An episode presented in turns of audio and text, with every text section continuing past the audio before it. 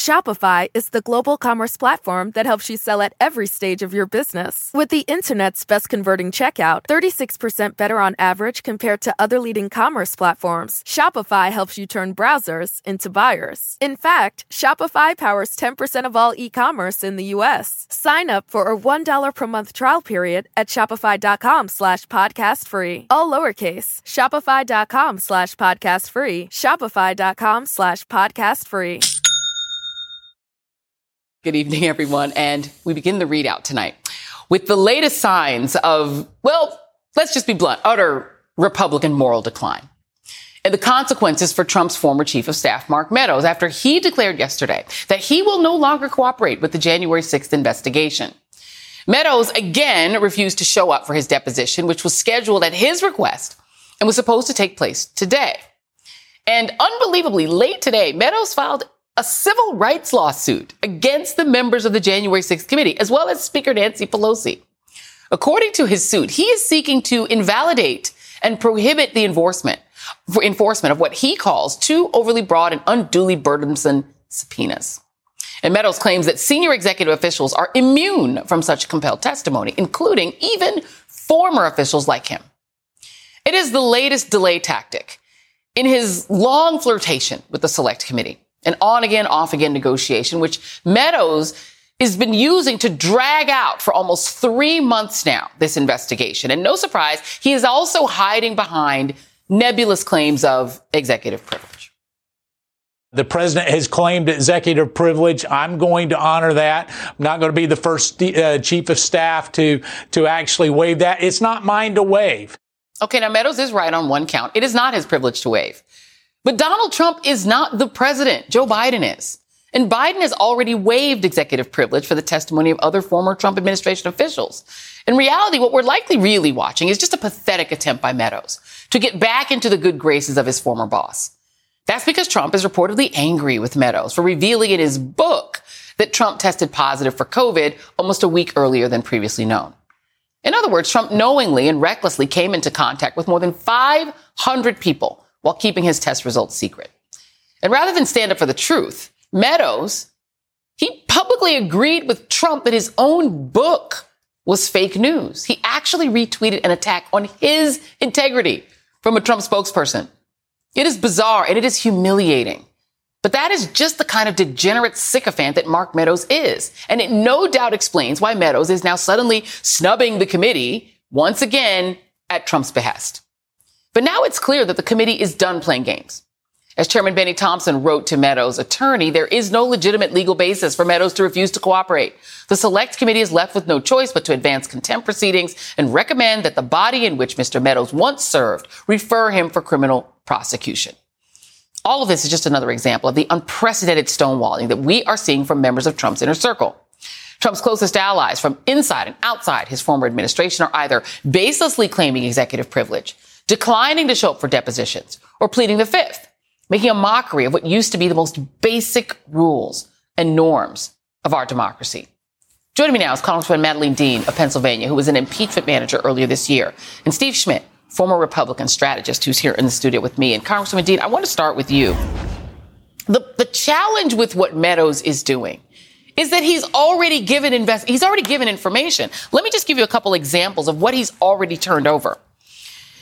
The text messages, that this is what Chairman Benny Thompson wrote to Meadows' lawyer saying, you've already turned this over. The text messages that you did produce include a November 6, 2020 text exchange with a member of Congress apparently about appointing alternate electors in certain states as part of a plan that the member acknowledged would be highly controversial and to which Meadows apparently said, I love it. He also described more things Meadows has already given over.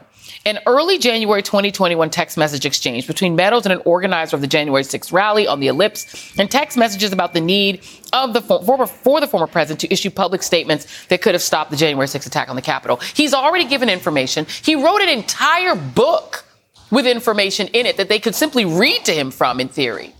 Upon what basis could he possibly believe that he does not have to appear before this committee? You're an attorney. If you could try to help me out with that. I don't think it has anything to do with the law. I think it has to do with total fear. Uh, I think Mr. Meadows is caught between a rock and a hard place, and I wish he would recognize that his duty is to the American people. He should rise and be a patriot, and of course, turn over more records. But you're absolutely right. You point out from the letter from the chairman, he's handed over more than a thousand texts. He's written a book which is published. Uh, he's claiming privilege without claiming privilege. Uh, and you, you read the final sentence of Chairman Thompson's letter. You know, I'm right here off the floor between votes. It is extraordinarily sad that a former member of this body would put himself in this flip flop, untenable, tethered to a grotesquely failed former president position, uh, and, and would, for all history, remain this person who is not doing his patriotic duty. Tell us what he knew about January the 6th and all the days leading up to it and the days after. What does Mr. Meadows want to be remembered for? Uh, sadly, he's going to be remembered for having the very body in which he served refer him for criminal prosecution. Well, and Steve, it it brings basically the, the only sort of logical conclusion here is that Mark Meadows and all of the others are a either willing to go to prison right, to be jailed for Donald Trump, that that is the fealty they must show to the former president. They must be willing to go to jail. Or they believe that they can just stall this out by, you know, lawsuits that are, you know, with no, no real merit and just go through and just try to drag out the process, hoping that Republicans win back the House of Representatives and that it's wiped away because whether the Speaker of the House is poor Kevin McCarthy or they just run him over like a truck and put someone else, Matt Gaetz or someone else as the speaker, it'll all just go away. Well, that's exactly what this is all about. It's the it's the race uh, to election day. These Republicans all believe that they will take back the House majority and will end the mandate of the January 6th committee. So what Mark Meadows is doing is playing chicken with the committee. He's he's buying time, trying to see, like in the end, uh, he has no intention of of serving a day in prison. I I, I can promise you that. Um, if at the end of the day he's compelled to testify, he'll he'll testify before he goes to prison. Um, but but what he's doing is buying time. That's right. what the lawsuit is about. Can he burn up a year? And and if you look at um, how this last year has been used um, to look at these issues, um, to address these issues, um, which are crises uh, for this country um, they, time has not been managed very well, to say to say the least. So there's there's a lot of reason for them to have confidence about their ability to do that. Well, and that is the challenge that I have, Congresswoman Dean, is that I'm not so sure. You know, uh, uh other than some people like Adam Schiff, who I think does get it, get how serious the emergency is. There isn't a lot of sense of urgency that I personally see among Democrats to understand that they're not facing just, you know, Bob Dole, the late Bob Dole, or, or just sort of the old Reaganite Republican Party, that this is a different kind of party. I mean, Matt Gaetz has made it very clear that A, he's either going to try to make Donald Trump the next Speaker of the House, which he theoretically could do. You anybody, you don't have to be a, a member of the House to be Speaker, or that they're going to use the Speaker, the, the, you know, the House as a sort of star chamber to do their same sort of theatrical attacks on Democrats, but do it with committee chairmanships. And that they, they want to use the House to continue to do this demonstration of autocracy, not to govern. And that Democrats seem to be laying back and sort of waiting for that to happen and drawing out this investigation. I mean, Steve Bannon's, you know, case isn't going to come to trial until next July. Do, is there enough urgency to stand in the way of what is not just a nasty party that could take power, but an autocracy, a party that wants to implement something fundamentally and you know different from American democracy? I can tell you, I personally feel the urgency. I can tell you from being a member of my own caucus, we feel the urgency. Yesterday's decision by the Trump appointed judge to not bring Bannon for another eight months only added to our urgency. And to your point, Adam Schiff has brought forward a bill that we'll be discussing this week.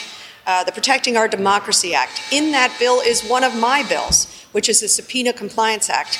I feel the extraordinary urgency. We saw how Don McGahn used uh, the courts and delay, delay, delay to not allow us to hold him accountable.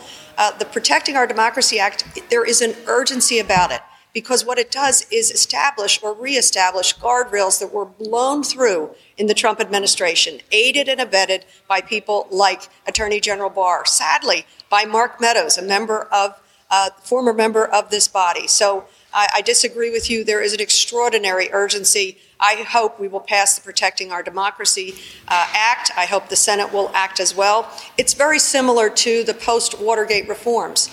In addition to that, the January 6th committee has interviewed more than 250 people. And so while we're seeing these shiny objects of a Bannon or a Meadows who are, are really uh, disrespecting our democracy, I know that within those 250 people, there are patriots who will help us connect the dots, who will help us follow the money, the planning. Uh, and uh, in the end, uh, we will hold accountable those who need to be held accountable. I am confident we will get it done this session. Uh, Congressman, I know you have to go vote, uh, I, so I won't hold I you. Go I'm going to allow you to go and do that. Thank you very much. And I, am going to I'm going to turn Thank back to, to, to, to Stephen. You know, I believe that the Congressman is sincere. However, I think bringing a legislative bill to a gunfight is not necessarily going to save our democracy. I'm just being honest. Because a bill like that would go through the House and die in the Senate because there are two Democrats in the United States Senate who don't seem to have any interest in or any fear of a Republican takeover of this country. They don't care. And so without those two who they're they're unwilling and there might be more that are hiding behind them. Let me read something to you. There was a gentleman named Dr. William Horne, and he's the co-founder of the Activist History Review, and he he's he's a PhD history guy from George Washington University. And he wrote about the way the the biggest fear he has is that essentially because no one has failed to meaningfully punish those who carried out the deadly 1-6 assault on the Capitol, much less punish the punish its organizers and Trump, Bannon, Giuliani, Christopher Miller, Josh Hawley, etc. He says why this matters is that white backlash movements have relied on a collaboration between vigilantes and the state. We see this most clearly in the local nature of coup attempts during Reconstruction and Jim Crow. Lawmakers encourage supremacist violence and legitimize participants, meaning that you have sort of this desire to have this sort of civility on the state level. That we're just going to pass bills. We're not going to punish people, punish people in the other party. We're kind of kind of let it go. So when the you know the massacres happen in you know North Carolina or, or in Oklahoma, we let that go and we don't punish anyone and we get back to a kind of civility. And then it happens again and again, and it just gets worse. And that's what I worry is happening now. You know, Churchill talked about this um, with regard to the Second World War, which he said could have been called the unnecessary war. And in explaining it, he said the malice of the wicked was aided by the weakness of the virtuous. And so we look at this moment in time. What is it that we see? Um, what I see is an autocratic movement that has taken root and has bloomed on American soil. Um, that autocratic movement is led by Donald Trump. He is the presumptive nominee uh, for the Republican Party in 2024. That much is clear. We've seen Matt Gaetz say that he'll nominate Trump to be the speaker uh, should Republicans take the majority, which they are on on track to do where has there been an argument made in a sustained way over the last year about the danger we face and the advocacy for what we ultimately have to decide in this country, which is do we want to live in a multiracial, multi-ethnic, pluralistic society where everybody at long last is considered equal under the law in the American experiment. That all of us are created equal, endowed by a creator, whatever we call him or her or whatever, with inalienable rights, among them life, liberty, and the pursuit of happiness. That's what's at stake here. What Trump did was break the compact that existed between us in a, in a society fraught with all manner of tensions and problems, but, but has always believed that the way we assign power under the law is through an elections process. And everything that we're seeing play out has nothing to do at this point with the last election. It has everything to do with the next election. Mm-hmm. And mark my words, looking ahead to 2024 on election night, should it be the case that Donald Trump is defeated, he will not yield That's right. to those results. And the next time that it happens after years of this, you're going to have some significant percentage of the population that has been primed and incited and radicalized for violence over a period of years. And that catastrophe, to me, is looming in plain view. Yeah, absolutely. People should Google the Wilmington massacre in North Carolina. This was how Reconstruction was undone. Because after the Civil War, the, for, the, formerly enslaved leaned into democracy and said, let's do this. There was a black and tan coalition in your party, in the Republican Party. And the black and tan Republicans won elections all across the South. And how was that undone? Violence. Violent overthrow of black and tan, black and white coalition governments in the South was undone by sheer autocratic violence. We're to. I'm going to bring you back, Steve, for the next um, for the next block because coming up next on the ReidOut, progressives introduce a bill condemning Lauren Boebert. Speaking of violence, for her venal, stupid, and frankly dangerous anti-Muslim comments, while hundreds of Hill staffers demand action to protect people from her. Plus, in Florida, Ron DeSantis continues to pretend that COVID just isn't real. And college professors say that they felt pressure, get this, to actually destroy COVID data. Also, Kevin Strickland says that he remembers every single second of the 43 years that he spent behind bars for a crime he did not commit. He joins me live tonight, and I'm going to ask him about being robbed of so much precious time. The ReidOut to use after this. Today and every day, Planned Parenthood is committed to ensuring that everyone has the information and resources they need to make their own decisions about their bodies, including abortion care. Lawmakers who oppose abortion are attacking Planned Parenthood, which means affordable, high quality, basic health care for more than 2 million people is at stake. The right to control our bodies and get the health care we need has been stolen from us. And now, politicians in nearly every state have introduced bills that would block people from getting the sexual and reproductive care they need. Planned Parenthood believes everyone deserves health care. It's a human right. That's why they fight every day to push for common sense policies that protect our right to control our own bodies and against policies that interfere with decisions between patients and their doctor. Planned Parenthood needs your support now more than ever. With supporters like you, we can reclaim our rights and protect and expand access to abortion care. Visit plannedparenthood.org/future. That's plannedparenthood.org/future. It has been nearly two weeks since the first video was publicly released of Congresswoman Lauren Boebert's Islamophobic comments suggesting that her colleague, Democrat, Democratic Congresswoman Ilhan Omar, was a suicide bomber. Since then, more videos have surfaced along the same lines, including one that we showed you yesterday of Boebert directly calling Representative Omar, one of only three Muslim members of Congress, a terrorist. But instead of apologizing to the Minnesota Congresswoman, Boebert has continued to attack her and to play the victim card. Republican, and I, I hate to use this word here, leadership, because there really just isn't any leadership going on, has not only not admonished the mini MAGA minion, but won't even condemn her comments. Do you believe that Representative Boebert's Islamophobic comments about Representative Omar were wrong? Well, first of all, if you look at what Lauren Boebert said, she came back and apologized. And I do think this gets lost too often because we've had members on both sides that have said things that we disagree with. Uh, I don't know if I've seen a time where Democrat's apologized for their statement. Lauren apologized for what she said. No, she didn't. And of course, Mr. David Duke without the baggage there and little Kevin are hoping that Speaker Nancy Pelosi will just step up and handle it like she did with their other problem children, Marjorie Three Names and white nationalist curious Congressman Paul Gosar, so that they can blame her for overreaching and being the adult in the room.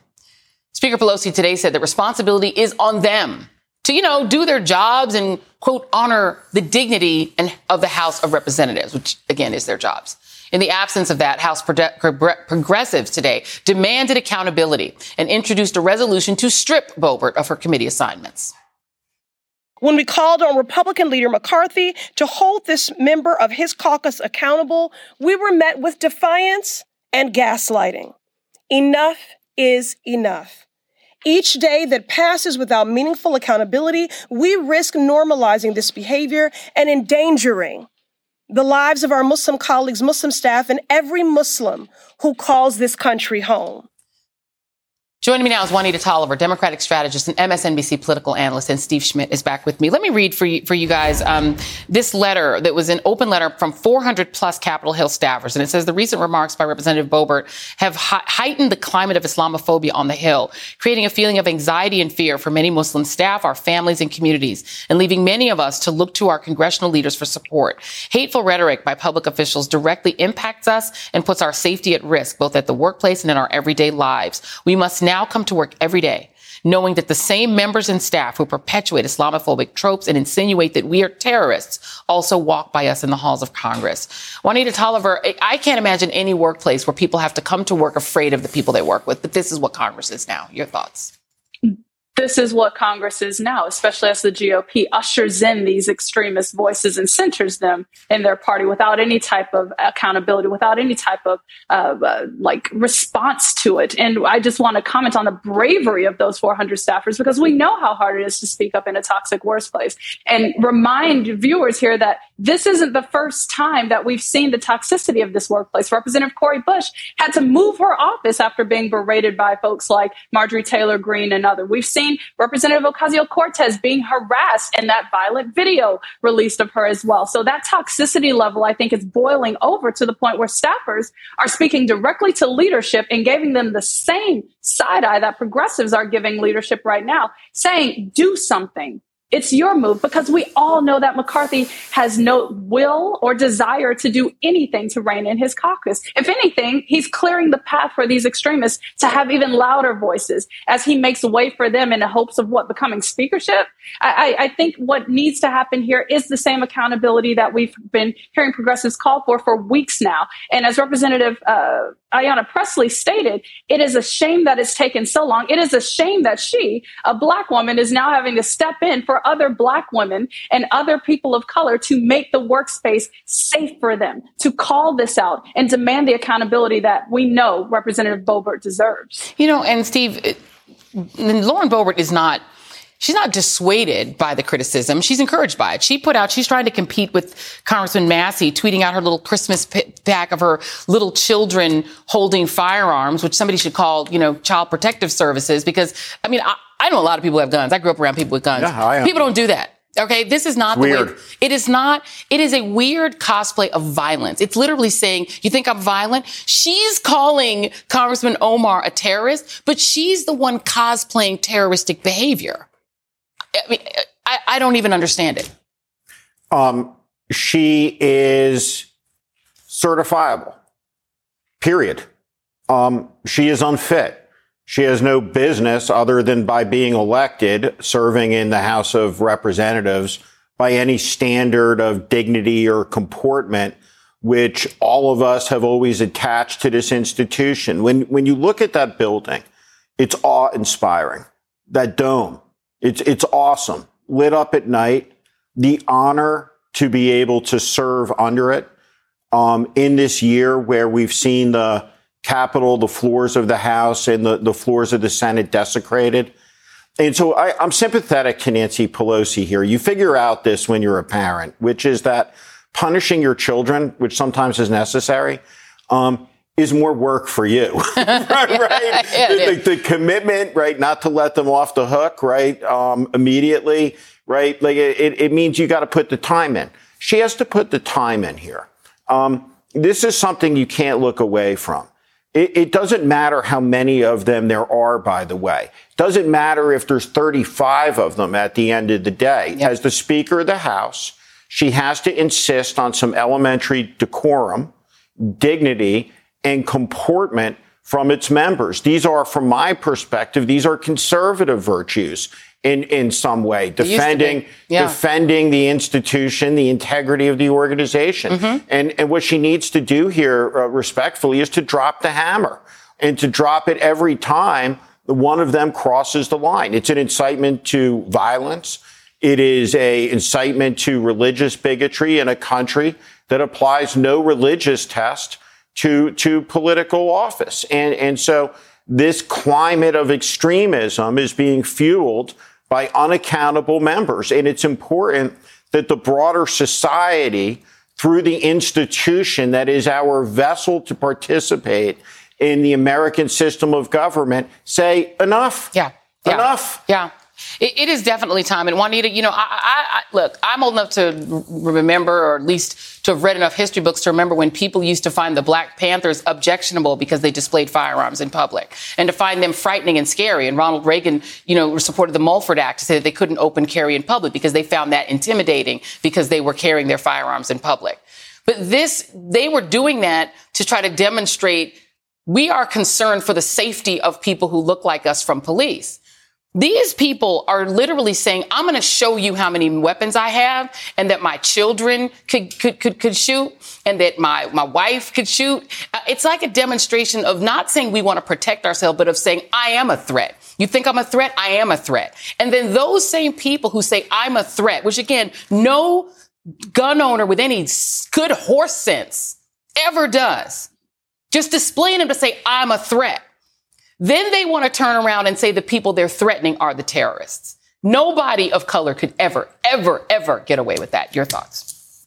It's the ultimate display of white supremacy, Joy. We know that if black families started to release their holiday cards with full artilleries, then the NRA would lose their minds. We know that t- 2A would be out the window. They would absolutely go crazy at the notion, just like you mentioned with the Black Panthers displaying arms for reasonable concerns about safety. But let anyone with melanated skin do that, and you see how we're treated you see how we're treated. And that's the basis, let's be real, of what happened with the story that Boebert keeps telling about Representative Omar. It's based in white supremacy and it's based in Islamophobia and it's harmful. Yeah. And what is the basis of her calling her a terrorist?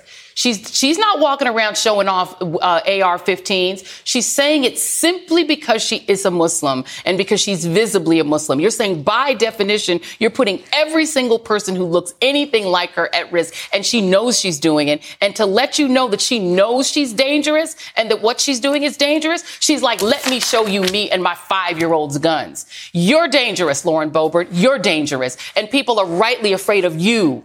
You don't need to be in Congress. I'm so embarrassed that you're representing Colorado, my former home, uh, living, growing up state. Juanita Tolliver, Steve Schmidt, thank you very much. And don't tweet at me, Lauren. I'm not going to respond to you. I don't have time. Coming up. Good news on the Omicron front as scientists say that three vaccine doses should protect you against the new variant. This as Senate Republicans try to ditch Biden's vaccine mandate for private businesses. Of course, we'll be back after this. Thank you. Shopify is the global commerce platform that helps you sell at every stage of your business. With the internet's best converting checkout, 36% better on average compared to other leading commerce platforms, Shopify helps you turn browsers into buyers. In fact, Shopify powers 10% of all e-commerce in the US. Sign up for a $1 per month trial period at shopify.com slash podcast free. All lowercase, shopify.com slash podcast free, shopify.com slash podcast free. Hi, I'm Jonathan Capehart, and I'm excited to share some great news. Both the Saturday Show and the Sunday Show are available as a podcast. Every weekend, I look forward to bringing you the most important political news and the newsmakers who are creating policies that affect your life. For me, it's all about the conversation. That's when news is revealed and understanding begins. Search for Saturdays and Sundays with Jonathan Capehart and follow.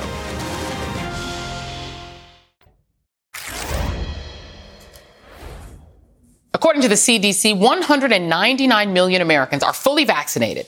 That accounts for 60% of the U.S. population. That is huge news, given that COVID is surging again, most of it tied to the Delta variant, causing a 25% spike in hospitalization since last month, driven by the still unvaccinated.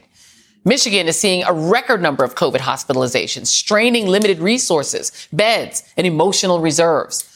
Across the country, new cases have climbed from an average of 95,000 a day to nearly 120,000. Roughly 1,600 Americans are dying every day because of this virus. And we are on track to hit the horrifying milestone of 800,000 COVID deaths in a matter of days. Meanwhile, the new Omicron mutation has been detected in 21 states. But this morning, we received some good news from Pfizer. Lab tests seem to suggest that people who have received three doses of the vaccine are better protected against this new and highly transmittable variant. Now, note of caution. These were lab tests on blood samples. We still have to wait to see how this plays out in the real world. To that point, the CDC also announced that nearly 48 million people have received a booster. Moments from now, Senate Republicans, with the help of two Democrats, West Virginia Senator Joe Manchin and Montana Senator Jon Tester, are expected to pass a resolution to undo the Biden administration's vaccine mandate on the private sector. Now, it's likely dead on arrival in the Democratic controlled House. It's just more political theater from a feckless Republican Party seemingly looking to undermine our country's effort to beat back this pandemic, plus those two Democrats. Now, that's not craven enough. Tennessee's medical licensing board voted to reverse a policy that would punish doctors who spread vaccine misinformation. They were threatened by a Republican member of the Tennessee General Assembly that if they didn't repeal the rule, the board would be dissolved. Now just take that in for a second.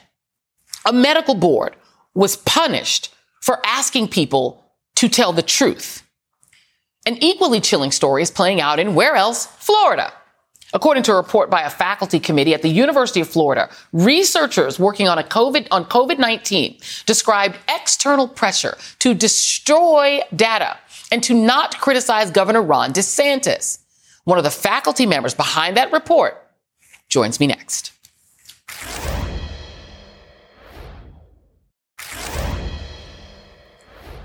The state of Florida has taken steps to limit COVID data, while Governor Ron DeSantis touts doing nothing to combat the pandemic. In June, the state just stopped reporting daily COVID numbers altogether. And at the height of a Delta driven surge this summer, the Miami Herald reported that the state changed the way that it reported data to show an artificial decline in deaths.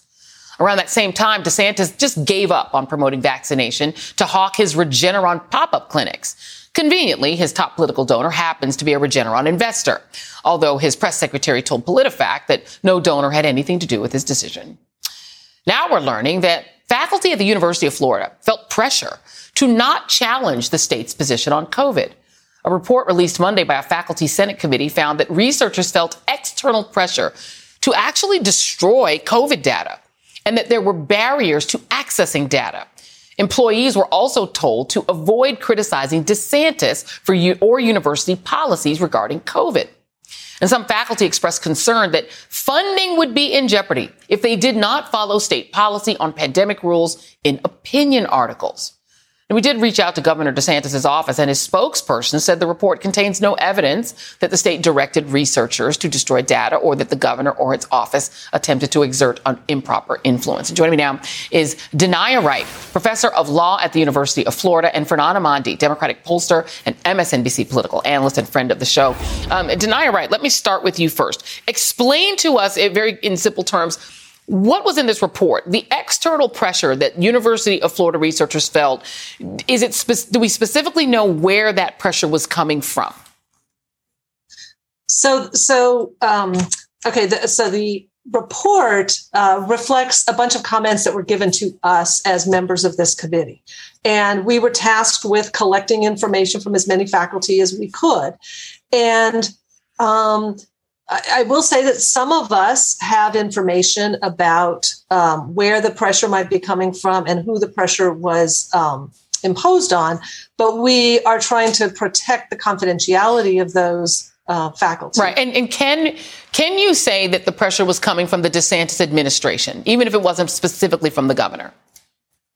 I don't want to say specifically. I just want to say that it came from above, right? And and in my opinion um, and this is my opinion, the um, the the governor appoints the board of education. The governor appoints the board members of the board of governors. The governor appoints the most of the board members of the board of trustees, and they appoint the president and the provost and the deans. So it's hard to say. Did this? You know, I, I'm not here to sort of to to point the finger at any particular person. Um, I think that the reality above. is there was just this pressure. Yeah. It was coming from above. And I, I sort of lump all of them together. And, you know, Fernand, my friend, above in Florida, I lived there 14 years. You and I have known each other a long time. We know what above means in Florida. Um, Ron DeSantis has made it very clear that he does not want COVID to be real or that he just doesn't believe it's real or he thinks it's just like a flu and you can just have natural immunity to it and he doesn't care. He's appointed people like Dr. Ladapo who seems to believe the same thing and who's embarrassing Harvard with that, uh, with, with those beliefs and out there basically promoting don't worry about COVID, just live your life, don't wear a mask, don't do anything. would it surprise you if the above that was pressuring people at the university to not don't say that that isn't true. Don't dispute that, even if you're writing an op-ed, and to be very quiet about it if that's if you don't agree. Um, I, well, I think, and this are for non. Sorry. Oh, oh, I'm sorry. It wouldn't surprise me in the slightest. Joy, I'm going to answer your question about the wannabe dictator, dangerous Florida man, but it, I would not be a good friend if I first didn't wish you a happy birthday. so happy birthday to you, my friend. Thank a little sanity oasis in this desperate time we find ourselves in. Thank you. But look, this is part and parcel with Ron DeSantis. Imagine on the heels of the announcement last week where he now wants to build his own private paramilitary militia. This is an autocrat acting in the manner of an autocrat. What surprises me candidly about the actions of the University of Florida is where are the resignations and protests by the university president, by members of the Board of Regents, by others who are uh, calling out this assault, this declaration of war on academic, academic freedom? For that matter, the other public institutions across the state of Florida and the country acting in solidarity. We know these uh, commandments, these pronouncements are indeed coming from above. You're hearing the professor talk about it now. The message is very clear. Don't criticize. Don't say anything untoward. Don't make the dear leader look bad because if you do, we will pull your funding and we'll pull your job. And in the future, we may do worse. And that, my friends, is what fascism and autocracy sounds like. You know, the, the thing is, Denai, right? this is the context in which this report is coming out. I know you're a member of the a six a six member committee, I believe. The context of this is that Florida ranks third in the number of COVID cases, behind California, which has a big size issue and early um, onset cases, Texas, which is basically acting just like them and trying not to do anything about COVID. They rank number three among states in COVID in number of deaths. Their numbers aren't good, but this guy wants to run for president. He's hired people and brought people around him who are COVID denialists, including your new, the new Surgeon General. So inside of the university, what did people feel would happen to them if they were to dispute that Florida is not doing well on COVID? What did they, what were they afraid would happen?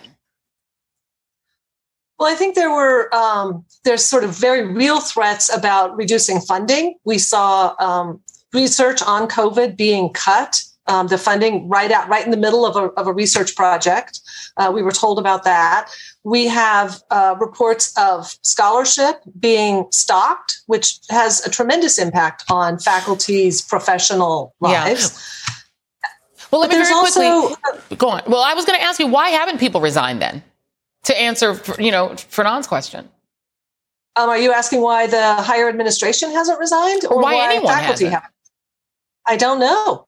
I honestly don't know. Yeah. I kind of just resigned the, from the video, from the visuals there. I think we're kind of running out of room here. Fernand, I'll give you the last word on this.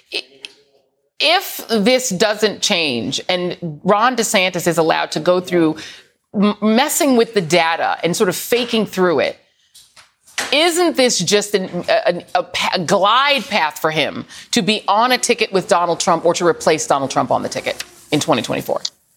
Well, he's not going to be on any ticket that Donald Trump wants to be on because yes. Trump is going to decide first. We know that for sure. But again, I think this speaks to a pattern of behavior where Ron DeSantis is just one of many Republicans acting yes. in this manner by fiat. This war on academic freedom is not dissimilar to the war on science, the war on truth. Joy, this positively Orwellian idea that we cannot talk about what is before our eyes. That's it's right. fascism happening before our eyes, including in education and health and everything else. Uh, Danaya Wright, thank you very much. Uh, thank you for that report and research. And Fernand Amandi, my friend, thank you. And thank you for the birthday greeting. Appreciate you. Thank and you. up next, Happy cheers. birthday. Thank you so much. And up next, Kevin Strickland, wrongfully convicted by an all-white jury in 1979, joins me to talk about his exoneration after spending 43 years behind bars for a crime he did not commit. Don't go anywhere.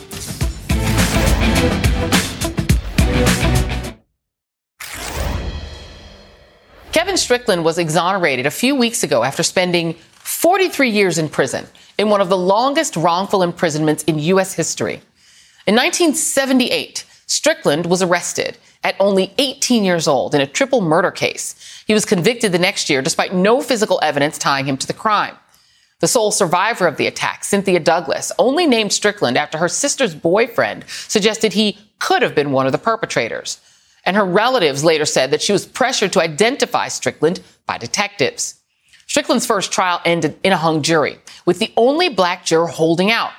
The prosecutor in the case later said including a black juror was a mistake he wouldn't make again. Strickland was then convicted by an all white jury and spent 43 years in prison. Last year, prosecutors started reviewing his conviction after the Kansas City Star published an investigation, and he was pronounced innocent in May. But the Republican Attorney General delayed a hearing on the case twice, maintaining Strickland was guilty. And Republican Governor Mike Parson said Strickland's case was not a priority. Instead, he pardoned the McCloskeys, the couple who felt the need to pull guns on Black Lives Matter protesters and wave them around. During that time, Strickland's mother died, and he was unable to attend her funeral. Though he's now exonerated, the state of Missouri gave Strickland nothing, nothing for what he went through. The Midwest Innocence Project, which has been representing him since 2018, created a GoFundMe for Strickland, which has since raised $1.7 million, hardly compensation for losing 43 years. I'm joined now by Kevin Strickland, who indeed was released after those 43 years in prison, and Tricia Rojo Bushnell, Kevin's attorney and executive director of the Midwest Innocence Project. Thank you both for being here. And Mr. Strickland, I first want to say to you, um, I am glad to see you. Um, I think obviously what happened to you was just the ultimate, you know, sort of miscarriage of justice. You were only 18 years old when this happened. You are now 61, 62 years old. Talk about going away from society as basically a kid and coming out now. What has changed? What have you missed? What do you feel that you've missed? Everything. I mean, the technology that you're dealing with today, uh, I, am not familiar with. It's difficult. I'm having a phone issue every day, trying to learn how to just turn a phone on. Yeah. Um, I mean, the, just going into uh, public restrooms and stick my hand out and paper towel will come out or the soap come out. They didn't they didn't have that kind of system back then. Just you know, little things like there's a lot. You know, just the roadways. There navigating the roadways is something. It's, there's nothing familiar about this to me. It is. It's like you, it, it's almost like you went to you know went to sleep in 1978 and then you woke up and there's this whole new world. I mean, you're on a Zoom right now. That was something that wouldn't have been familiar to you. It is it is unfathomable to me. But even worse is what you've lost as a human being. I mean, you lost your mom. Was there family who you knew back then who are still here for you and surrounding you with love? Like, what did you come back to in terms of your family? Uh, this situation kind of busted my family up a little bit. You know, people were somewhat disappointed. You know, they, I was, was the first one in my family to be sentenced to a prison term. And, you know, my family were law abiding citizens. And they kind of, you know, I kind of shamed them, disappointed, dis- disgraced the family name. And so a lot of family kind of you know, turned away from me. But there's still a few that's still hanging in there. Let me ask you very quickly, Ms. Bushnell, and thank you for coming back. We had you on before uh, this, you know, the actual release happened. This is devastating because we know the job prospects for people who have, you know, a, a, record, even though he's been, you know, Mr. Strickland has been cleared and is declared innocent, he now has to deal with a world in which those who have been incarcerated are discriminated against in the workplace. He's a black man in a country where that doesn't exactly help him in terms of getting jobs and getting opportunities. What now? What is to be done? The, the money that was raised, that's not going to change 100% of his life. No, I, I, mean, I think, you know, and I think Kevin would be the first to say there's nothing we can ever do that will give him back what he's lost, right? I mean, there's nothing we can do that can give him not being there for his children, not having a, a relationship, getting married, having a career, all those things. And so when we look at the what now, it's not just it's it's it's it's just like you know in the same way as when anyone comes home from an incarceration for the wrongfully incarcerated there's also additional hurdles in that um, there aren't any services provided for them. So when someone gets out on probation or parole, the state has to provide services to help you find housing and education. That's not the case for someone who's exonerated. And so for for Kevin, not only is it trying to navigate what to do with this amount of money, but he's not entitled to social security because he didn't pay into that system and how do you start a life or return a life that you didn't have when you went in at 18 and when you're now 62 yeah. it's just a very different uh, scenario. So you know it's really what do we owe him for the wrong Absolutely. that we did? Well, what people who support you and there's so many people out there who are praying for your exoneration sir and now you are free what do you want? What do you what do you want to do with your time? Um, and and you know what can we do to support you? Uh, this this entire experience has kind of made me not want to live in a city life i mean i need i need space yeah you know I I need to be able to, you know, I'm not, I still don't feel free right now. I've been out two weeks and I, I still I'm still in jail. Yeah. And what society can do to help me along it, it's difficult to say. I really can't say that they can because yeah. it's the things that's going on in my mind are some things that you would could never imagine witnessing. Yeah. And I, I'm still I'm still in jail. I am so I mean, sorry, sir. I'm so sorry for what happened to you. Um, and I wish there was a way that we could just give you back that time because, and time is something it, we can't give it back. But we'll, we, I know so many people are going to be praying for you and thinking about you. I hope you find the most amazing farmland that you can just be by yourself and just have space and have everything that you've ever wanted. Wishing you the very best, sir. And um, thank you for giving us a little bit of your time tonight. Kevin Strickland and Tricia Rojo Bushnell. Thank you both very much. Thank and that you. is tonight's ReidOut. Cheers.